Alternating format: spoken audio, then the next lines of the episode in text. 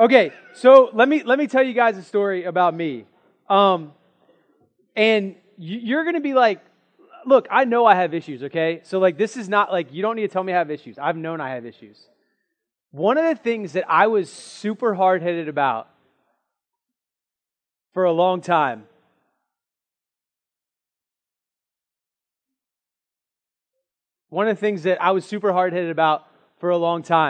was brushing my teeth, okay? And you're going to be like, Lee, that is the dumbest thing I've ever heard. And I'll be like, you know what? I know, you're right, okay? So it seems so simple, but I just was like, I just didn't really think it mattered. It would just be like, who cares? Not a big deal. And like, I knew, and it wasn't, I'll tell you, I would brush my teeth usually, but the one thing that I just did not like doing was flossing. Like, I did not like flossing. I'm like, why do I want to do this thing that makes my teeth bleed all the time? Why would I want to do that? So I just thought that like I was above everyone else. You know, I thought that my dentist who went to school for a long time and got paid a lot of money, I just thought that he just didn't really know what he was talking about.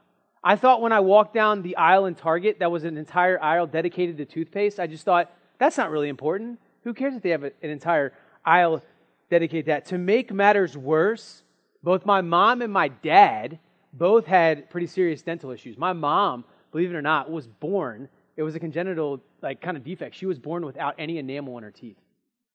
Yeah, the enamel in your teeth is literally what keeps your teeth from like instantly rotting away. So my mom is like super careful about it, but because she didn't have any enamel, she was born like that. So you would have thought that like I would have seen my parents and been like, oh, I'm definitely going to take care of my teeth. But I was just really hard-headed about it. And so for a time, you know, I had a few cavities, but there was nothing really major. It wasn't that big of a deal. My dentist would tell me, you need a brush, you need a floss. My mom would tell me, you need a brush. And you know what? I would get a little nervous going to the dentist. I'd be like, oh no, what's going to happen? Am I going to have a cavity? But it never, like even having a few cavities never really changed anything. I slowly believe more and more that even though everything said to brush and floss, I thought that doesn't apply to me. I simply, even though I knew sort of mentally that it was true, I didn't really believe it because it never produced any action in my life. And all in all, it was fine. It wasn't that big of a deal. But then soon after I got finished with my undergrad, I'll never forget this, I started to have this pain in the back of one of my teeth. And like it started out kind of like just like a dull pain, and then it got sharper and sharper to the point where like my head was throbbing over a couple days. And so I went to the dentist, and the dentist is like, this isn't good. You need a root canal. And what that means is the infection in your tooth has gone all the way down to the root of your tooth, and that root is now infected. And they literally have to go in and they have to actually like take the root out. That's what they have to do. And I can tell you, because of painkiller, the root canal in and of itself really wasn't that bad. But the pain of needing that, of my tooth being infected, the root being infected, I had to be on ibuprofen every 6 hours. I would have to take an ibuprofen because my head would start hurting and my entire body would hurt. And so, you know, after that, that was kind of what finally hit it for me. And you know why? One of the big reasons? Guess who had to pay for it now? Not my parents, but Lee. Lee had to pay for it. And so it hit me. I was like, I don't want to have to spend this money and have this pain. So you know what I'm going to start doing? I'm going to stop being hard-headed, and I'm going to actually start brushing and flossing my teeth. And now you're all going to say I'm crazy, but when I go to the dentist, I'm actually excited. I'm going to be like, I ain't going to have no cavities today. What do I do when I get out? I text my wife. I didn't have any cavities today. It's like, I got issues. I know. And so if I could go back, I would totally do the small things over time and skip all the pain. I wouldn't be so hard-headed. So the question is, why do I tell you this story? Not because I want to be a dentist or I'm trying to propel anything here. Yes, you need to brush your teeth. But this story helps us understand what we're going to talk about today. And that is, we're going to talk about the heart of man. We're going to talk especially about how the heart of man can have a hard heart. We're going to talk about how does a hard heart happen, and ultimately how do we defend against it. And this is today's main point. Today's main point is a hard heart always has unbelief. A hard heart always has unbelief. Like in a simple way, I just didn't believe that anything could happen to my teeth. I thought, it doesn't matter what I do. It doesn't matter if I don't do what I'm supposed to. It's not a big deal. A hard heart always has unbelief. Now, I think there's three kind of people in this room today. There's one, you're at a point where you have a following heart. And the heart, the mind, the soul, the will, and the emotions. You have a heart that's genuinely seeking to follow Jesus. The second person in this room has a religious heart. A religious heart is the person that looks good on the outside, but on the inside, their heart is hard. And the third person is, you just have a hard heart. You are actively rejecting God. So you've got a following heart, a religious heart, and a hard heart. And you know, sometimes the hard heart can look kind of hard on the outside. Some people, their just appearance looks kind of hard, but it's not always like that. Some people can look fine on the outside, but they have this rejecting heart. And so, most likely, we're all at times a combination of the three of these. But we can all be a little bit more distinct in the heart condition that we have at differing times. So today what we're going to do is we're going to walk through two parables of Jesus to help us understand this idea of a hard heart, especially the religious heart and a rejecting heart. But before we get into the parables, I want you to just get a brief understanding of when the Bible says heart, like what does it really mean? This is what Hebrews 4:12 says. Hebrews 4:12 says, "For the word of God is living and active, sharper than any two-edged sword, piercing to the division of soul and spirit, joints and marrow, and discerning the thoughts and intentions of the heart." That's what God's word does, is it discerns, it cuts to our heart. Obviously, when the Bible says heart, it doesn't mean our physical beating heart. It means our mind, our will, our emotions. This is what Jeremiah 17:9-10 says. "The heart is deceitful above all things and desperately sick. Who can understand it? I, the Lord, search the heart and test the mind to give every man according to his ways, according to the fruit of his deeds." When the Bible talks about a heart, it's really talking about our mind.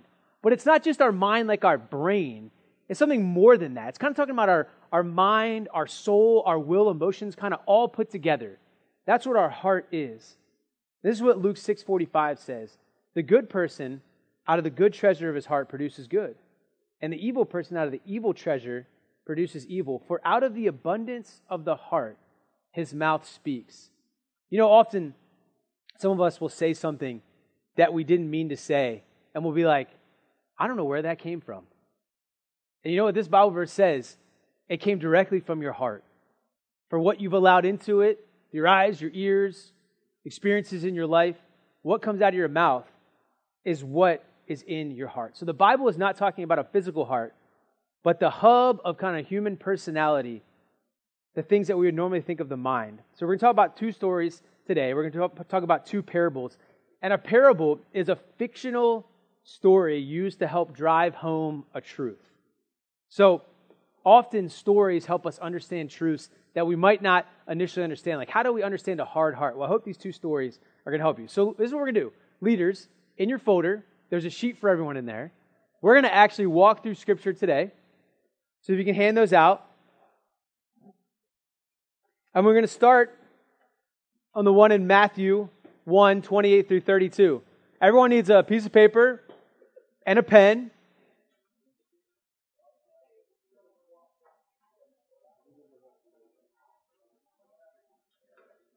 Okay, so this is a by-yourself thing. I'm going to give you about 5 minutes, and then leaders, you can pick a couple questions from there and go over them if we need a couple more. Okay, all right. If you can turn back up here. So it was interesting. I gave the same message back in junior high last Sunday. And it was interesting giving in junior high because I felt like as I was giving it to them, a lot of them hadn't experienced some of the things in life that they had a hard heart yet. And so I think it was helping them prepare. Hey, how do I resist this? But as I was teaching last week and preparing last week into this week, I was thinking about you guys a lot because you're at a point now in high school where you've gone through things. You've seen enough that you can have a hard heart, whether that be that religious heart or that rejecting heart. And so it was just interesting to me kind of comparing junior high to you guys. And I know, and some of you here, not all of you have a hard heart. You have had at times, but there's some of you here that do have that hard heart. And this first parable, I think the person that this first parable is speaking to, and Jesus is obviously speaking to the Pharisees. when he tells this to the religious leaders. But I think he's calling out that religious heart in this first one. He's saying, you look good on the outside, but there's unbelief on the inside. Because the second son says to him, or the first son says, oh yeah, no, I'm not going to do it. Just right to his face, rejection. But then in the end, that son has a repentant heart and says, man, I've wronged the father. Let me go back and follow and obey what he says. The second son has a religious heart because he says, oh yes, I'll do what you say, Father. Look good on the outside, but on the inside, total rejection. Which in one sense to me is almost worse, only because he knew what he was going to do in the beginning. He knew he was going to say to his face, I'll do it, but he was going to walk away and not do it. And so I think this partially is, when it says Jesus gets us, he's saying he gets our heart. Not because he experienced it, but because he knows it and he sees it. He's kind of calling out those in the room that look on the outside, who do all the Christian things on the outside, but on the inside, you're rejecting God, leaning into your own wisdom and your own ways. Everybody would look at you. This was me.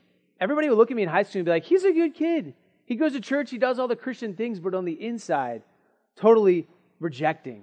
And you know what's really interesting is that I bet you the second son would look at the first son, kind of like in the prodigal son, and he would say, oh, Dad, why would you love the son that told you to your face he wasn't going to do what you wanted?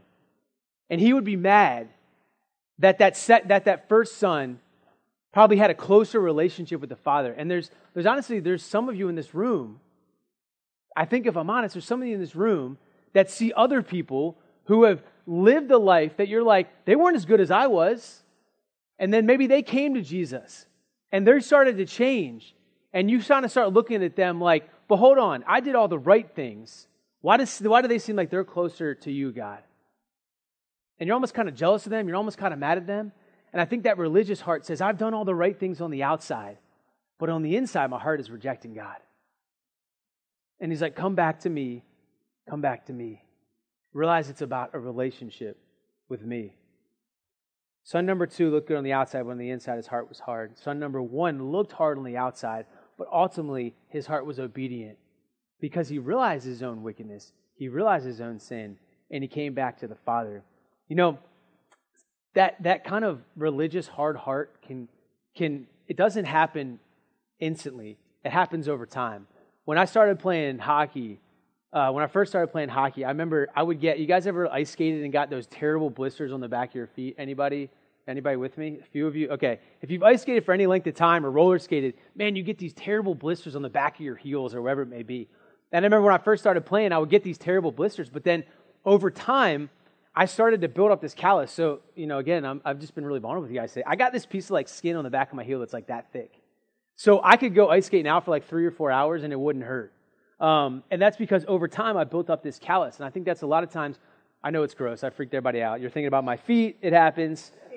Thinking about the dogs, as they say. But that's what happens to some of you that are in this room that are like, what are you talking about, Lee? I've been doing all the right things for a long time. I've been going to church. I've been doing all the right things. But I think you've been doing all the right things for the wrong reasons. And God's like, come back and walk with me. Don't let your heart be callous anymore. Let me break through that callous heart. Have a relationship with me. Don't make it all about legalism and doing the right things. First one he calls out is a hard heart. Now here's what I want you to do. On the back of that paper, there's another story. The parable of the tenants. Take about 5 minutes to meditate through that. Go ahead. Okay. All right, if you can turn back up here. Let's take a couple things from here and then end and kind of apply this.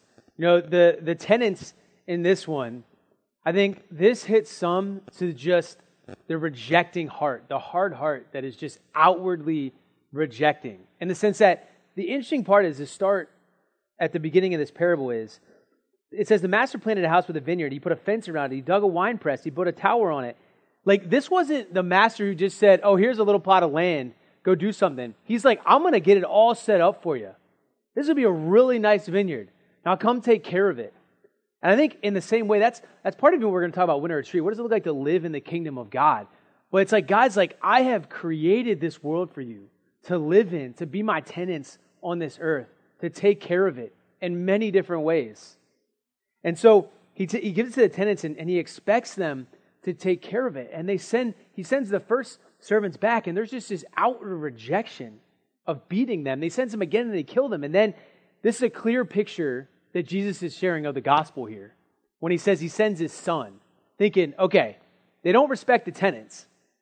And some of the tenants was John the Baptist, was one of the tenants. If we look to if we put the picture in what was happening, John the Baptist came as this forerunner to Jesus saying, hey, I'm preparing the way.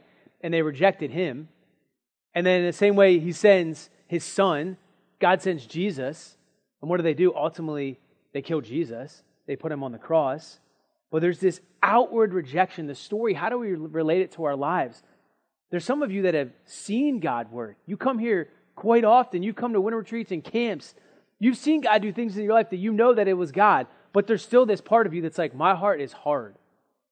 I am rejecting God. I don't care what God has to say. I am rejecting him. And the interesting thing is, when Jesus asked them, what should they do with the tenants? He asked the religious leaders. They're so honest. They're like, give them a wretched and miserable death. Let out the vineyard to the other tenants who will give them the fruits of their season. I mean, there's a part of me that goes, man, don't let a day pass if your heart is hard. And you know it. Come back to the Lord and say, Lord, will you make my heart of stone a heart of flesh? Don't let another day pass. To think that there's not going to be a time when judgment comes. If you're a follower of Christ, the judgment is not going to be whether you go to heaven or not. The blood of Jesus has covered you, but God is going to judge your works. Saying, come back to me. And if you're here today and you're like, I've never given my life to Christ, I would say today is the day. Today is the day of salvation. Take that. So in this story, I think he's speaking to those that have this hard heart of just outward rejection of God. God, I don't want anything to do with you. And the signs are clear that God had set up the vineyard for them to live in. But they are rejecting him, they've rejected the servants, and then they rejected his son. And that's a picture of the gospel of how we reject Christ, but he's drawing us to him. Now, I want to end here, and I just want to talk about how do you help prevent a hard heart, right? If you go into the doctor's office, you see these different things in CVS, it's like, be heart healthy, right? You see a box of Cheerios, and you're like, be heart healthy. You know what I say? I don't care about those Cheerios. I want Honey Nut Cheerios, because I want the sugar on them. I don't care about my heart. That's what I say. Let me read you a quick story here. This is Jesus talking to his disciples. It's in Matthew 8:14. It says, "Now they had forgotten to bring bread, and they had only one loaf with them in the boat." Now let me give you the background here. Remember when Jesus fed 5,000? Well, at this point, he's feeding again 4,000. This is another feeding. It's the feeding of the 4,000, and there was leftovers again. And the disciples are like, dude, how did we forget the bread? They only had one loaf with them. And this is what Jesus, just being as awesome as he is, he says, he cautioned them saying, watch out. Beware the leaven or the yeast of the Pharisees and the yeast or leaven of Herod. And they began discussing with one another the fact that they had no bread. And Jesus, aware of this, said to them, why are you discussing the fact that you have no bread? Did you not yet perceive or understand? Are your hearts hardened? Having eyes, do you not see? And ears, do you not hear? And do you not remember? When I broke the 5 loaves for the 5,000, how many baskets full of bread pieces did you take up? And they said to him, 12. He's reminding them, do you remember when I broke 5 loaves of bread, how many baskets you had? And then the 7 for the 4,000, how many baskets full of broken pieces did you take up? And they said to him, 7. And he said to them, do you not understand?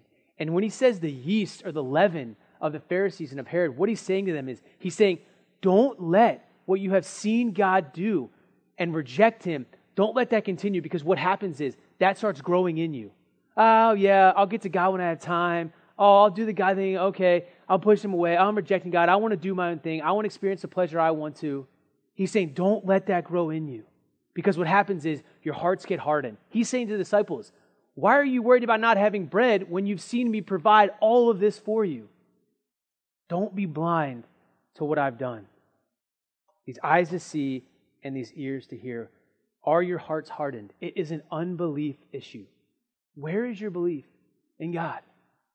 It's a belief, one, to make him Savior of your life, to know that you can never do it yourself, to trust in him. And then as you walk with him, it's a belief to continue to say, God, I continue to believe what you can do in my life. Let me walk with you.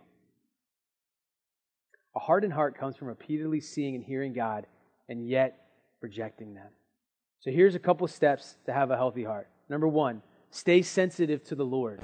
Stay sensitive to the Lord. Allow God to speak to you. Psalm 139 says this, "Search me, O God, know my heart. Try me, know my thoughts, and see if there be any grievous way in me, and lead me in the way everlasting." Stay sensitive to the Lord. Allow God to look into your heart.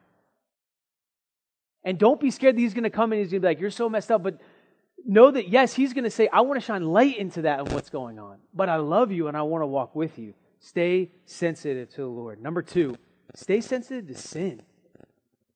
As you stay sensitive to the Lord, you become sensitive to sin. Don't let your conscience or your heart be hardened. This is what 1 John 1:9 says. If we confess our sins, he's faithful and just to forgive our sins and cleanse us from all unrighteousness. If we say we have not sinned, we make him a liar, and his word is not in us. What he's saying there, you're not continually going back to God to confess your sins, to find forgiveness of sins for eternal life if you've already believed in him. He's saying to continue to confess those sins, to stay sensitive to the Lord, even if it's the smallest thing. Stay sensitive to the Lord in that. You know, some of you were like, cheating's not a big deal. I would disagree with that. I would say that that sears your conscience. That makes your heart harden. You say, well, it's not a big deal. I'll just do this. This little thing's not a big deal. And your heart begins to become hardened. It begins to become calloused. And that one thing that wasn't a big deal, now, and you thought that other thing was a big deal, all of a sudden you start walking down that road, and then this other thing's not really a big deal. Stay sensitive to sin. Go before the Lord and confess it to him. Number three, stay sensitive to God's word. A pastor probably 12 years ago told me this quote. He said, either the Bible will keep you from sin or sin will keep you from the Bible. And I saw that so true in my life. As I start kind of walking further from the Lord and sin, missing God's mark of what he wants for my life starts to become not a big deal, all of a sudden I really don't care about God's word as much. I really don't want to go to it. Why? Because I know it's going to speak to my life. It's probably going to call me out some. Stay sensitive to sin, but stay sensitive to God's word because it will keep you from sin. 2 Timothy 3:16 through 17 says, all scripture is breathed out by God and is profitable for teaching, for reproof, for correction, for training in righteousness, that the man of God may be complete and equipped for every good work. Stay sensitive to God's word. Allow it to speak to you. That means like when you come here on a Sunday, don't just come just to hear it. Come to apply it to your life. When you come on a Wednesday night, dig into God's word. When I give you a sheet like this, dig into it, apply it. And lastly, stay sensitive to obedience. Do what you know to do. Don't let time pass. Whether that be staying away from sin or whether that be following to what God is calling you to do. Stay sensitive to obedience. Do it when God calls you to do it. This is what James, I'm going to end here. This is what James 1:22 through 25 says. Be doers of the word and not hearers only, deceiving yourselves. For if anyone is a hearer of the word and not a doer, he's like a man who looks intently at his natural face in the mirror. For he looks at himself and goes away and at once forget what he looks like. But the one who looks into the perfect law, that's God's word, the law of liberty, and perseveres, being no hearer who forgets, but a doer who acts, he will be blessed in his doing. Be sensitive to obedience and walking with the Lord. Here's what I want you to do. That psalm verse is the last slide. As the worship team comes up here, I want you to just be quiet and read that verse and just ask God to search your heart. Take a minute. Let God search your heart. When the worship team's ready, we'll start worshiping. But just take a minute and look at that. And when you want to pray, bow your head, and then we'll worship.